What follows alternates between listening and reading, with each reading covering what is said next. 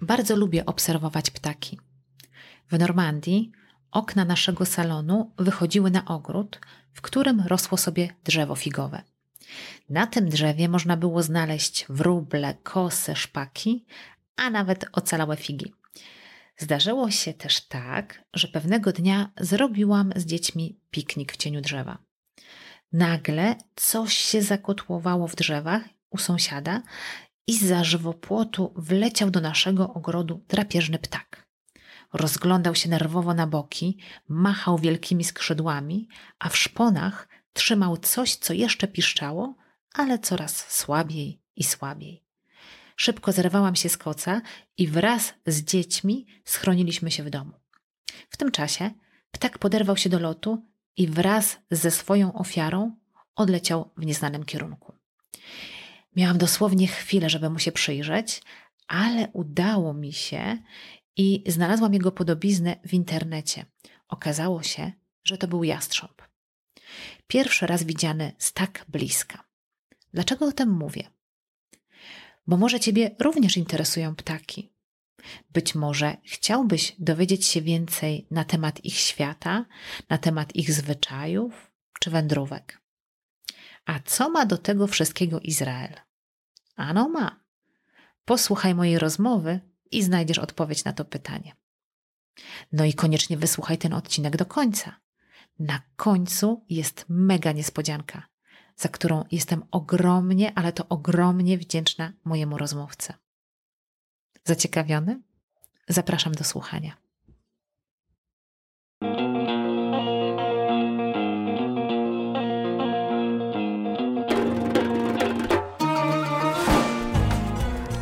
Cześć, nazywam się Justyna Zeruk, a to jest podcast Po Izraelu.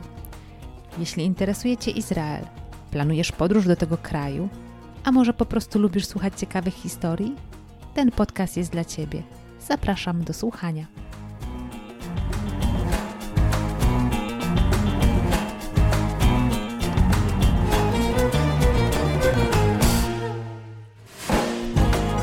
Podcast po Izraelu, odcinek 43. Witam serdecznie w kolejnym odcinku podcastu po Izraelu.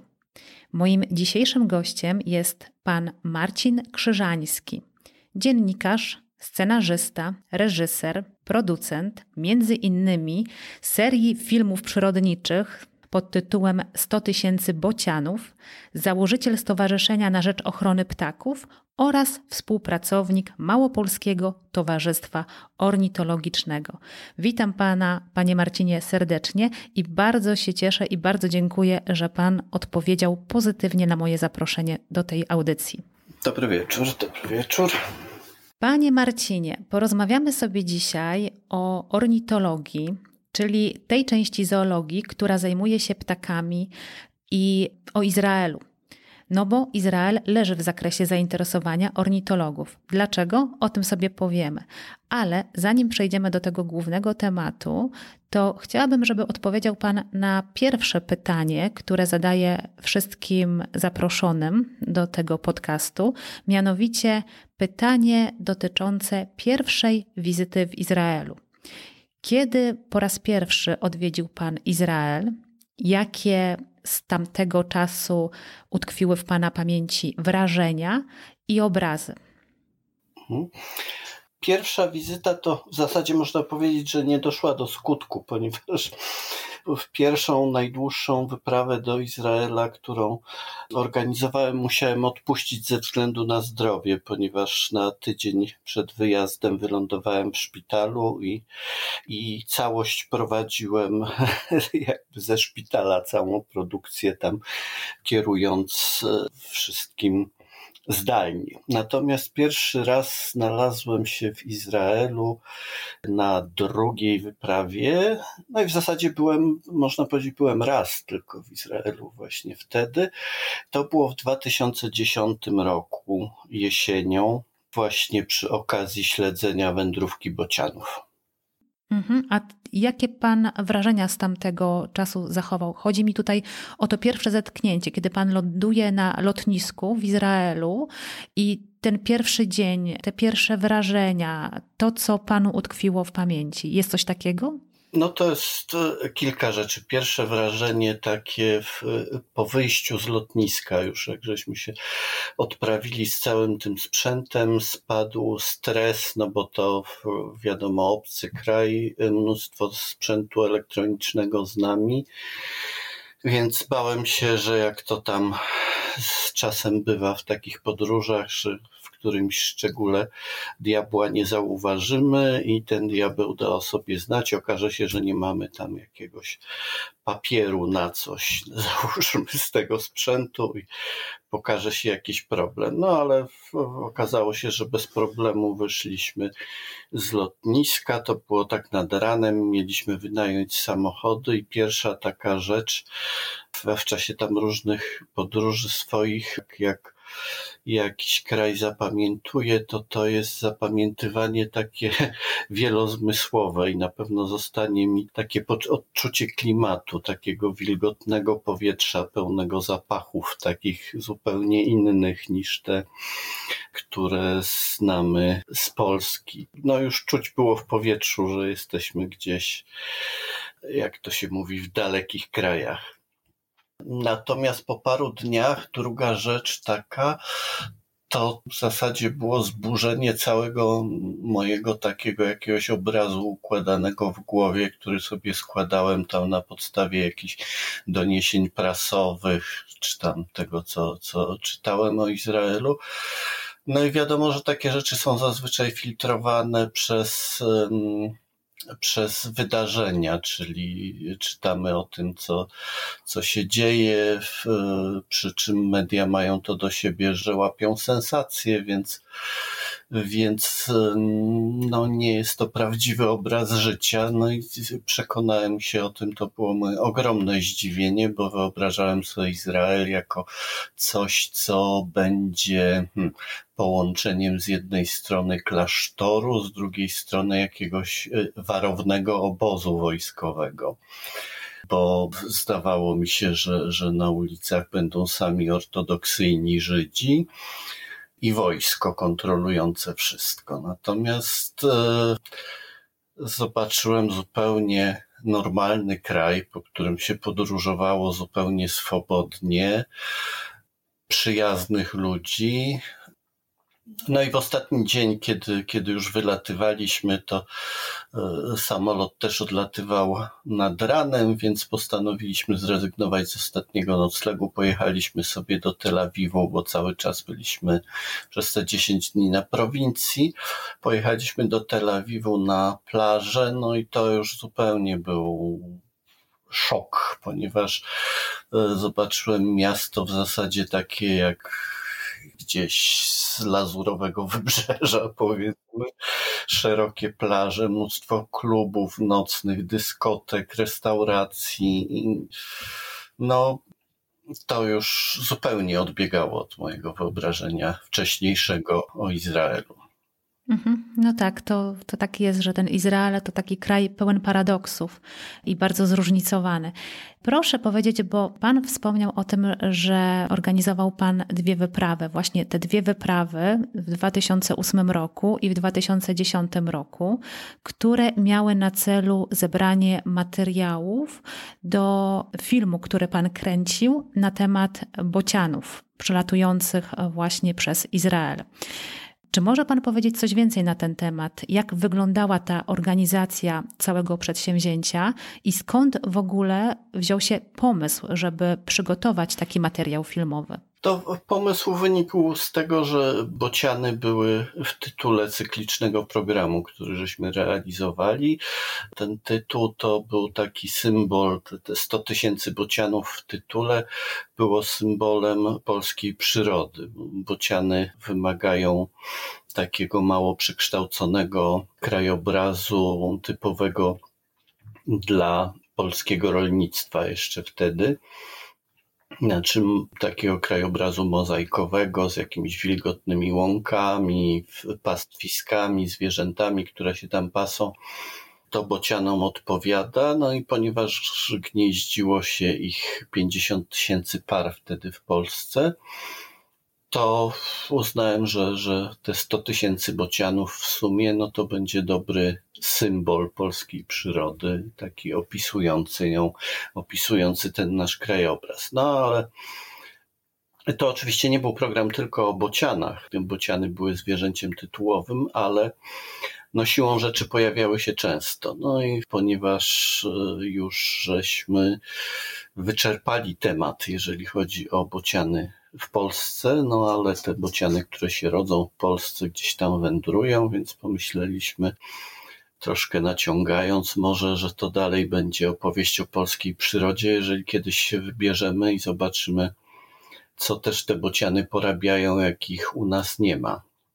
Postanowiliśmy je przechwycić właśnie w Izraelu, ponieważ to jest takie bardzo też ptasie miejsce. Tam jest bardzo dużo organizacji profesjonalnych, amatorskich zajmujących się ptakami na miejscu w Izraelu. Kiedyś tych naszych znajomych spotkaliśmy na takim wielkim festiwalu ptasim w Anglii i tam reklamowali takim hasłem, że Izrael to dobre miejsce na ptaki, bo przecież pół miliarda tych ptaków nie może się mylić.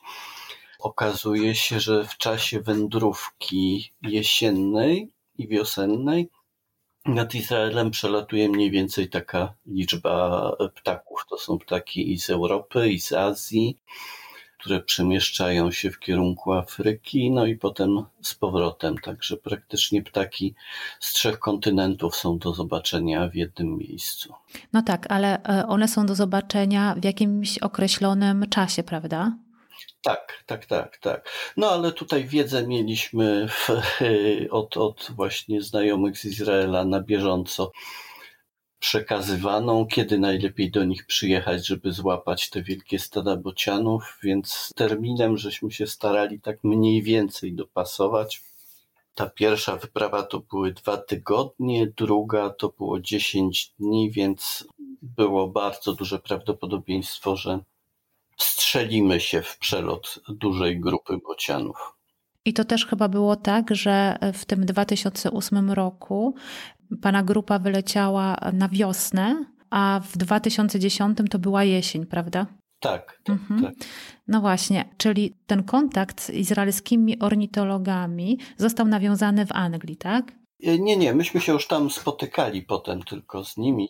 Natomiast kontakt był w zasadzie cały czas utrzymywany przez znajomych moich profesjonalnych ornitologów, którzy tam na przykład znali tych ludzi stąd, że ponieważ ptaki wędrowne się tam zatrzymują, a oni odczytują też obrączki z tych ptaków wędrownych, więc często było tak, że odczytywali obrączki z ptaków, które były obrączkowane przez moich kolegów, więc e, ten kontakt był jakby no, no, za pośrednictwem ptaków również.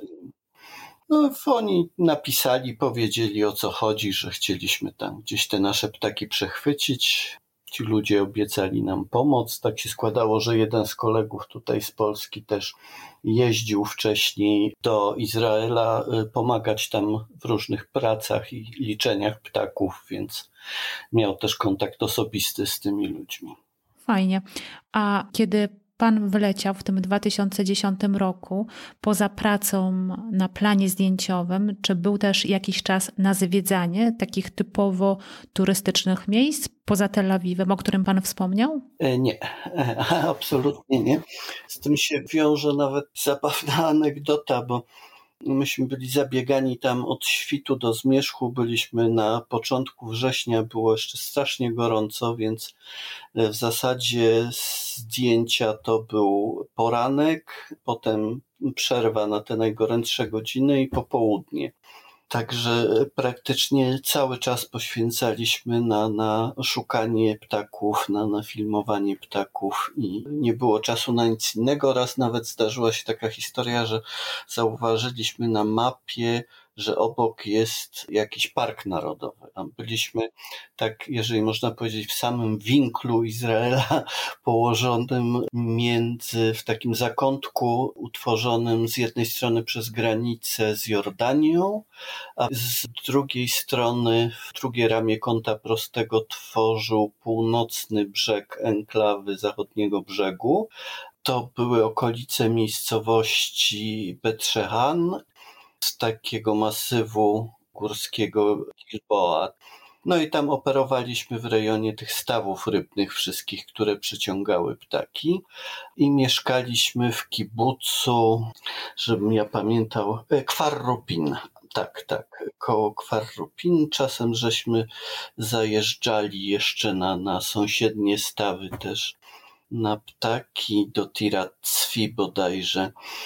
I zobaczyliśmy właśnie, że tam jest park narodowy na mapie. No to poszliśmy spytać szefa takiego, tego hostelu, w którym mieszkaliśmy w kibucu, coż to za park narodowy jest. Okazało się, on nam mówił, że to jest taki archeologiczny park, ruiny, kamienie tam. No to myśmy stwierdzili, że a nie, nie, to ruiny, kamienie, to nie, nie, nie, bo to odbiega od tematu. No i potem tak będąc w Polsce już rzuciłem okiem właśnie co to też tam jest i okazało się właśnie, że minęło mnie zwiedzanie przepięknego amfiteatru rzymskiego, jednego z większych i lepiej zachowanych, no ale był pan w pracy. Tak, tak. Przejeżdżaliśmy tam koło samego amfiteatru bardzo blisko, bardzo często.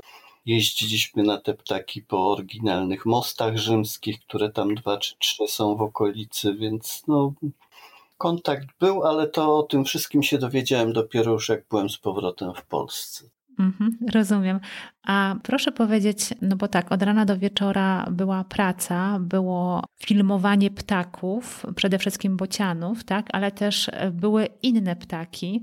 Proszę powiedzieć, jakie gatunki właśnie poza tymi tytułowymi bocianami były najbardziej interesujące dla Pana i Pana kolegów w Izraelu, no i dlaczego? No myśmy sobie je tak na tej pierwszej wyprawie, jak konsultowałem się z kolegami, jak tam idzie, okazało się, że bociany poleciały wyjątkowo wcześnie i że trafialiśmy na jakichś takich maruderów ciągle, tylko znaczy ekipa trafiała.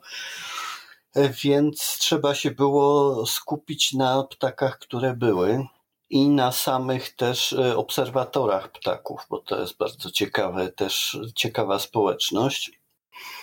No i ptaki podzieliliśmy sobie e, z klucza, jak gdyby, to znaczy na, na, na takie trzy grupy. Pierwsza to były ptaki, które z punktu widzenia ptaków e, oglądanych w Polsce do niczego nie były podobne, czy zupełne egzotyki. Druga grupa to były ptaki powiedzmy kuzyni naszych ptaków, czyli na przykład e, jakieś gatunki czajek z obszaru śródziemnomorskiego na przykład. Jak człowiek się przyjrzał, no to można było tam pokojarzyć, że to są ptaki podobne do tych naszych, że tam coś jest. Tak samo było na przykład z pliszkami czy, czy z żołnami, które u nas się też pojawiają, ale tamte były trochę inne. No i trzecia grupa to były ptaki e, nasze, że tak powiem, te gatunki, które u nas też występują, które po prostu zimowały w Izraelu.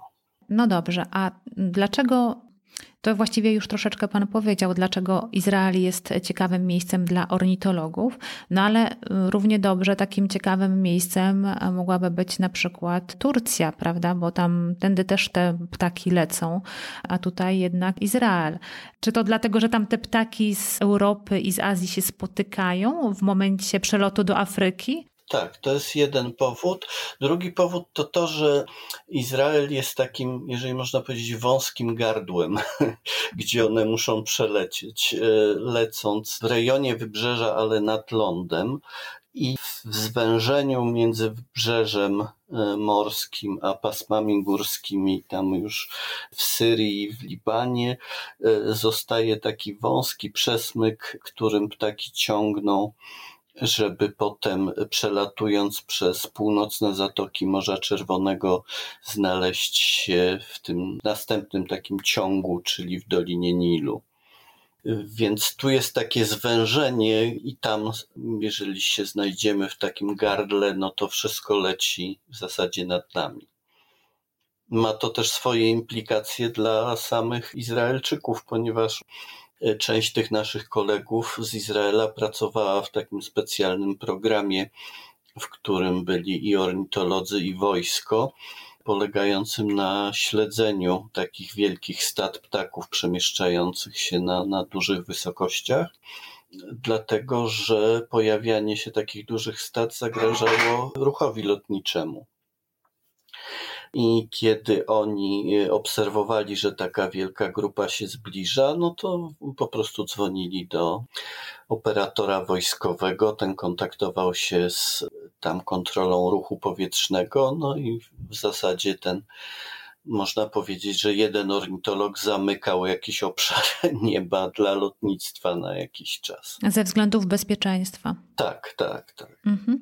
A czy z Pana obserwacji i rozmów właśnie z osobami, które brały udział zarówno w pierwszej, jak i w tej drugiej wyprawie do Izraela, wynika, że jest jakaś różnica pomiędzy pracą ornitologów w Polsce a w Izraelu? Nie sądzę. No tam jest na pewno ze względu na specyfikę roślinności, która jest dużo bardziej przejrzysta i w ogóle jest jej mniej, jest na pewno łatwiej te ptaki dostrzegać.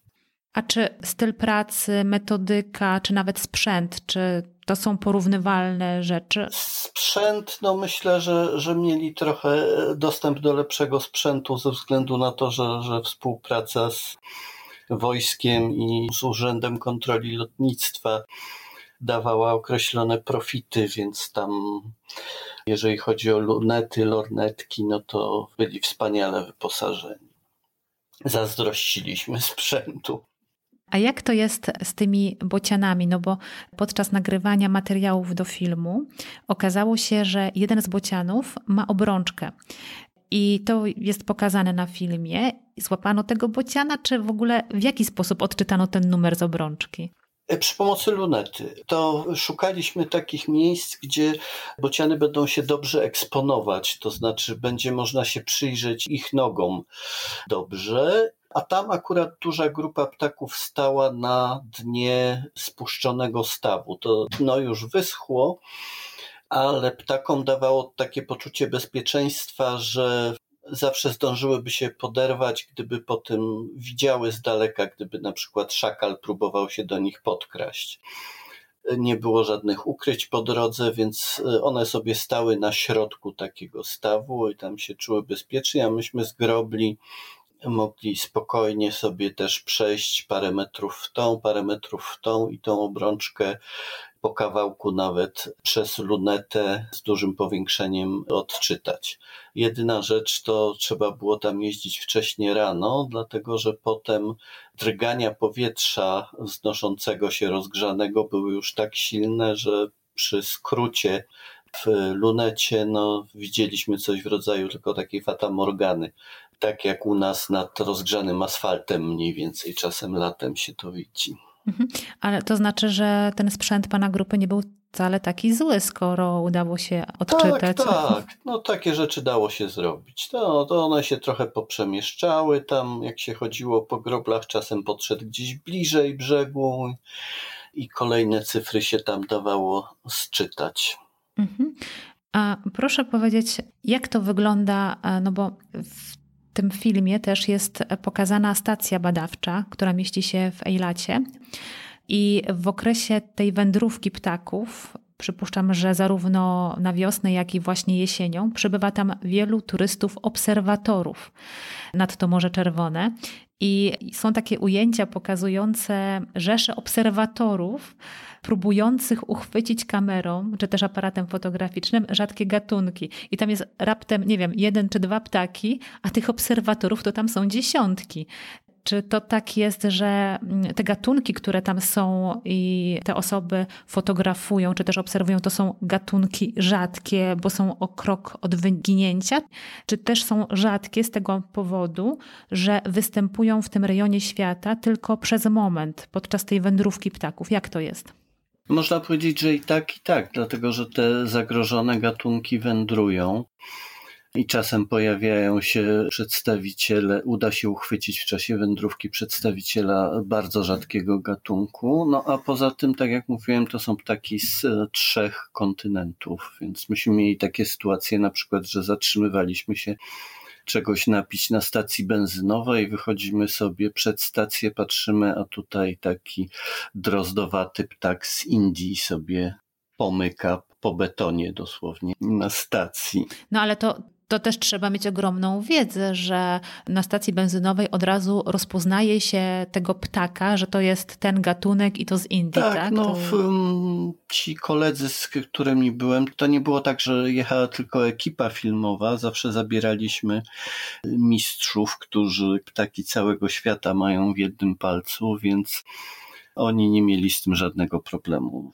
Potrafili tam odróżniać łącznie z podgatunkami jakimiś ptaki. No i w, no to właśnie takim miejscem jest Izrael. To jest naprawdę mekka obserwatorów ptaków. Oni tam z całego świata zjeżdżają, mają swoje ulubione na przykład grupy ptaków. Są tacy, którzy tam tylko dla mew przyjeżdżają albo dla drozdów. Bardzo duże grupy przyjeżdżają specjalnie dla ptaków drapieżnych, których leci tam całe mnóstwo. No i to wszystko się tam jakoś miesza. Można spotkać bardzo ciekawych ludzi, też znanych w tej społeczności. To jest ciekawa naprawdę bardzo grupa, ponieważ tam już całe takie systemy zasad są wytworzone, czy zachowań. Na przykład y, jest tak, że jest grupa ludzi, którzy kolekcjonują swoje listy życiowe, jeżeli chodzi o ptaki, to znaczy starają się zobaczyć w ciągu życia jak najwięcej gatunków. No i ci, którzy są już naprawdę wysoko, są powszechnie znani i oni witają się na przykład w ten sposób, że podają tam imię, nazwisko, po czym liczbę widzianych gatunków, albo imię i samą liczbę. To jest takie bardzo honorowane. Tam pamiętam, jak koledzy właśnie mi opowiadali, że spotkali jednego z takich, z takich mistrzów świata i byli cali dumni, że mogli mu podać rękę. Czyli te osoby, które tam się pojawiają, to są raczej profesjonaliści niż amatorzy, tak? Jest i tak, i tak, myślę. Profesjonalistów można spotkać dużo, natomiast to jest naprawdę wciągające też dla mm, amatorów. Tych ptaków jest tam tak dużo w czasie wędrówki, że to robi wrażenie. Jeżeli ktoś interesuje się tylko przyrodą, to wystarczy, bo to jest taka kondensacja. No, można jednego dnia oglądać ileś gatunków ptaków charakterystycznych dla różnych środowisk, nawet w Polsce. Tych gatunków polskich, które są skupione bardzo ciasno w czasie, w czasie przelotu. Mhm. A te osoby, które tam się pojawiają, przede wszystkim ci profesjonaliści, ornitolodzy, to są osoby z Europy głównie, czy ze Stanów Zjednoczonych? Jakie są Pana obserwacje w tym temacie? To jest Europa, e, Stany Zjednoczone, ostatnio Chiny też. No, naprawdę ze wszystkich zakątków świata ludzie tam się pojawiali. Mhm. A jak to wygląda, jeżeli chodzi o zmiany klimatyczne? No bo nie da się ukryć, ale to, co się dzieje, to, co widzimy, to następuje zmiana klimatu. Jaki to ma stosunek, jaki to ma wpływ na przemieszczanie się ptaków wędrownych? Czy te ptaki nie zmieniają swoich tras w związku z tym, czy w ogóle, mm, tak jak do tej pory to przebiegało, one mają zachowane te trasy i te przeloty są właśnie na wiosnę i jesienią?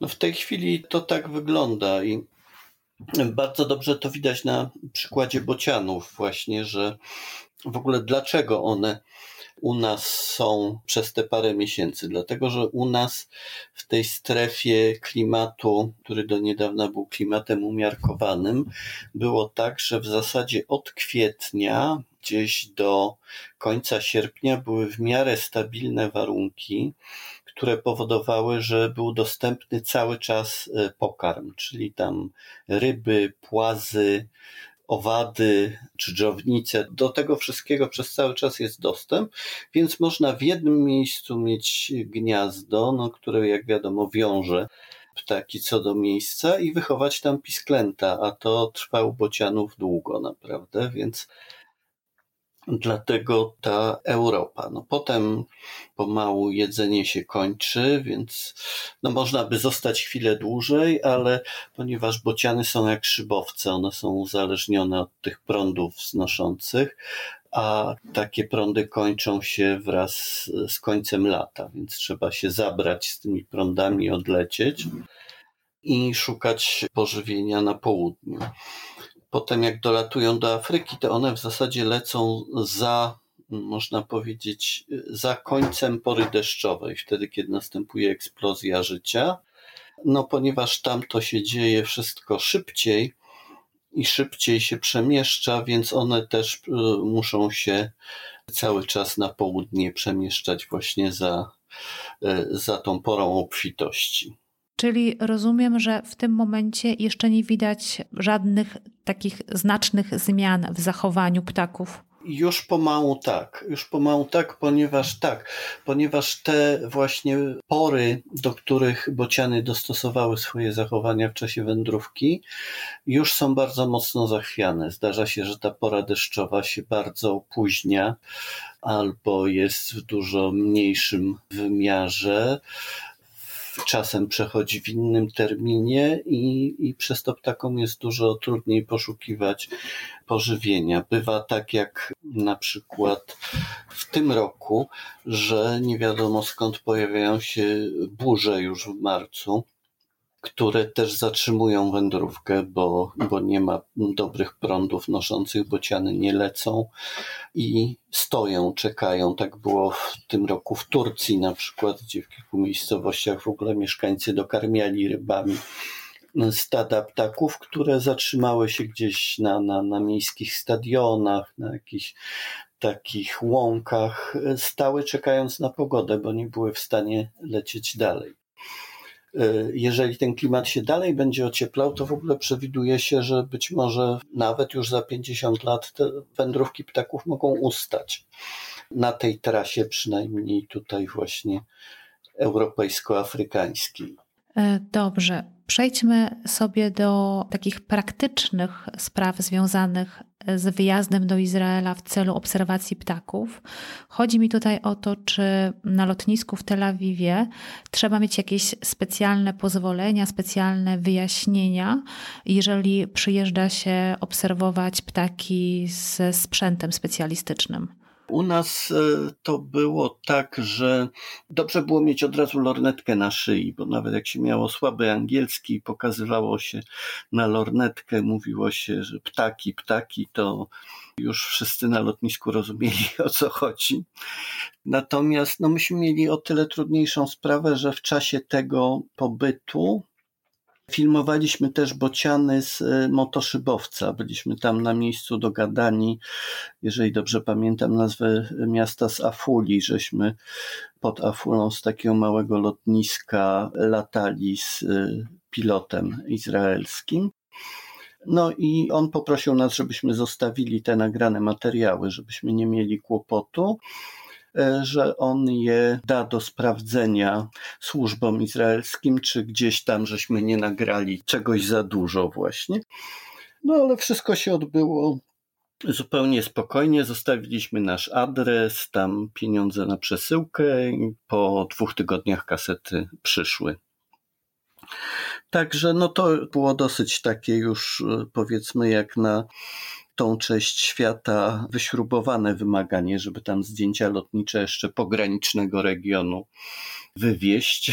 Ale się udało. Bez problemu, tak, tak. Wszystko żeśmy pozgłaszali i to zupełnie spokojnie się udało. Mhm. A taki amator, który wyjeżdża, jaki sprzęt ze sobą powinien zabrać, żeby no, coś z tego miał, z tej obserwacji ptaków, żeby je widział i... Absolutna podstawa to jest lornetka. Fajnie jest też mieć, jak ktoś chce tam jakichś szczegółów się dopatrywać, fajnie jest mieć lunetę też. No i znakomitymi miejscami do obserwacji są stawy rybne.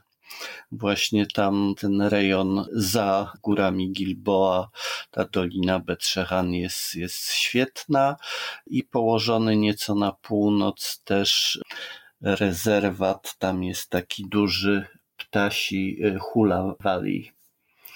To są znakomite miejsca naprawdę na ptaki. No i pewnie jeszcze sam Eilat nad Morzem Czerwonym. Tak, o tak, tak, tak. Ja siłą rzeczy, ponieważ nie byłem na tej pierwszej wyprawie ejlackiej właśnie, to y, często to pomijam. Tak, ale to jest znakomite miejsce faktycznie też na ptaki. Mhm. A w jakim terminie według Pana lepiej wyjechać? Czy na wiosnę, czy na jesień w tym momencie? Y, wędrówka jesienna jest bardziej skondensowana może taka, że ptaki lecą, już jak dolatują do tego Izraela, to się zatrzymują, tam troszkę sobie odpoczywają i dopiero ciągną dalej.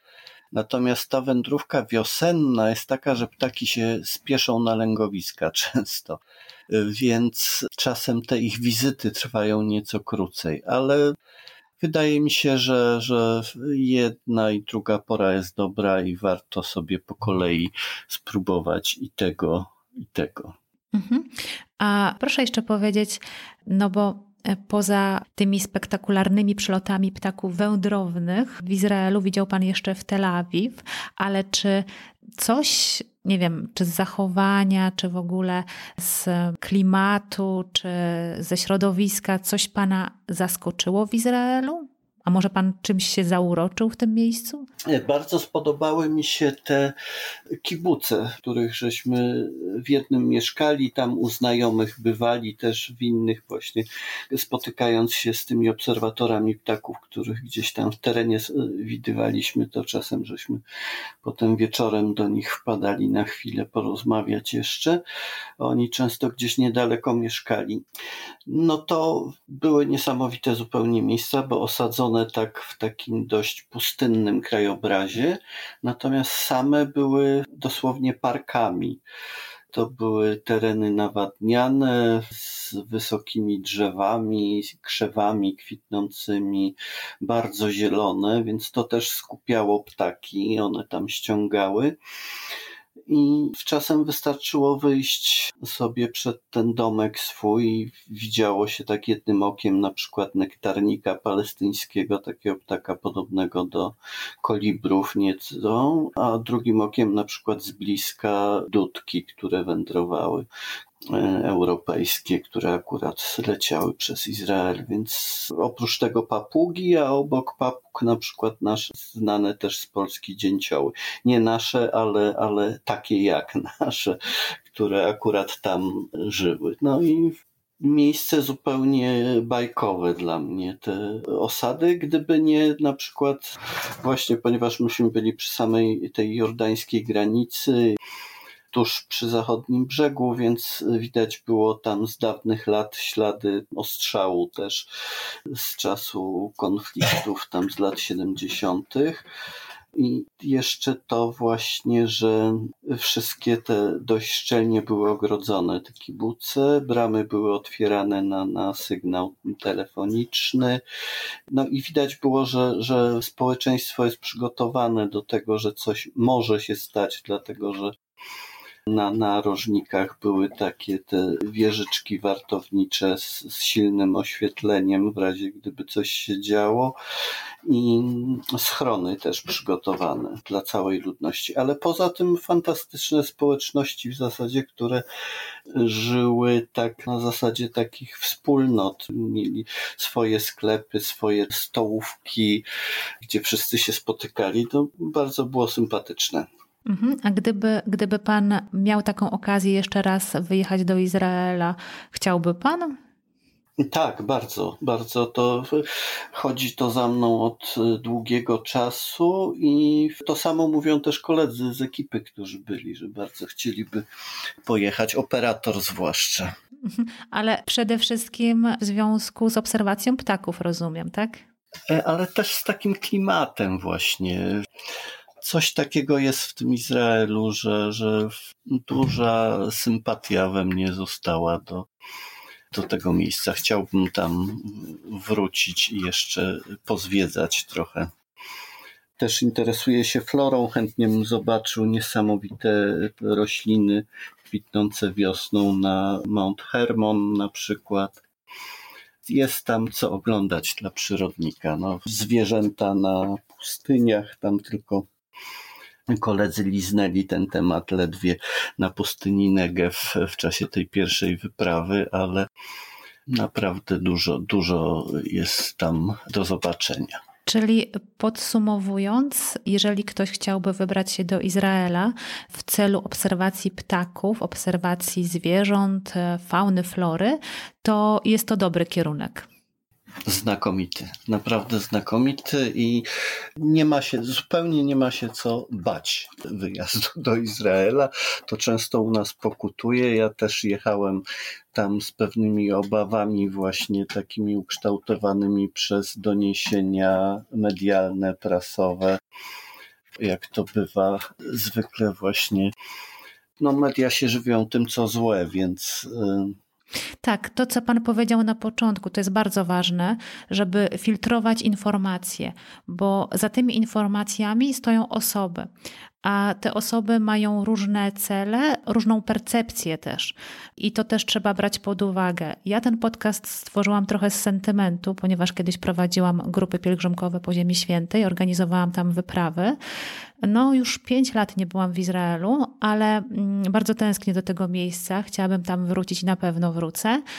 Natomiast celem tego podcastu jest to, żeby osoby, które słuchają tego, miały jakby taki ogólny ogląd na temat Izraela, bo Izrael można odwiedzić zobaczyć z różnych stron, czy ze strony właśnie pielgrzymkowej, czy turystycznej, czy właśnie śladami winnic, śladami, na przykład dużo osób jeździ nad Morze Martwe, prawda?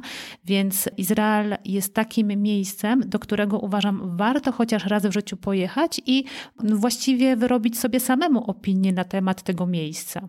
Także bardzo panu dziękuję za tę rozmowę. Ja jeszcze z jedną historią może się podzielę na koniec.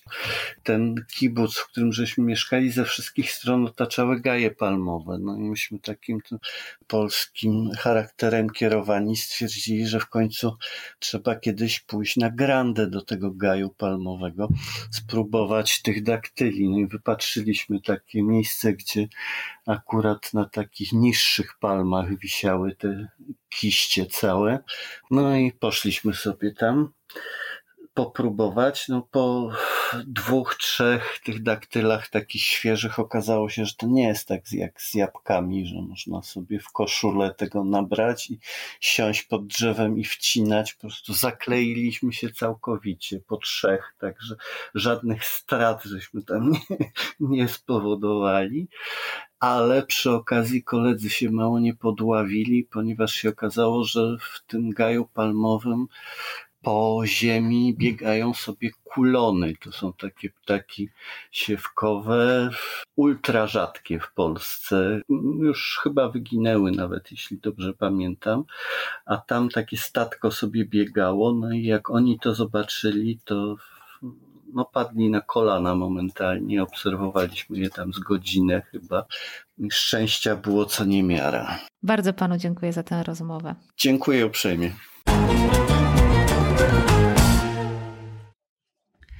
Dziękuję za wysłuchanie tego odcinka.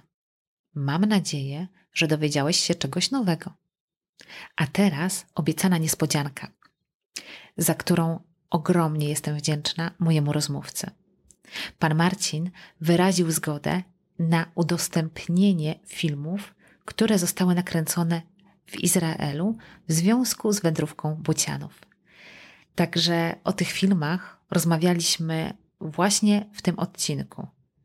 A gdzie je znajdziesz? Znajdziesz je na YouTube, na kanale Podcast po Izraelu. Linki do tych filmów znajdują się na stronie internetowej www.poizraelu.pl. Wystarczy, że tam wejdziesz, klikniesz i już będziesz sobie oglądać. Życzę miłego oglądania i pozdrawiam serdecznie.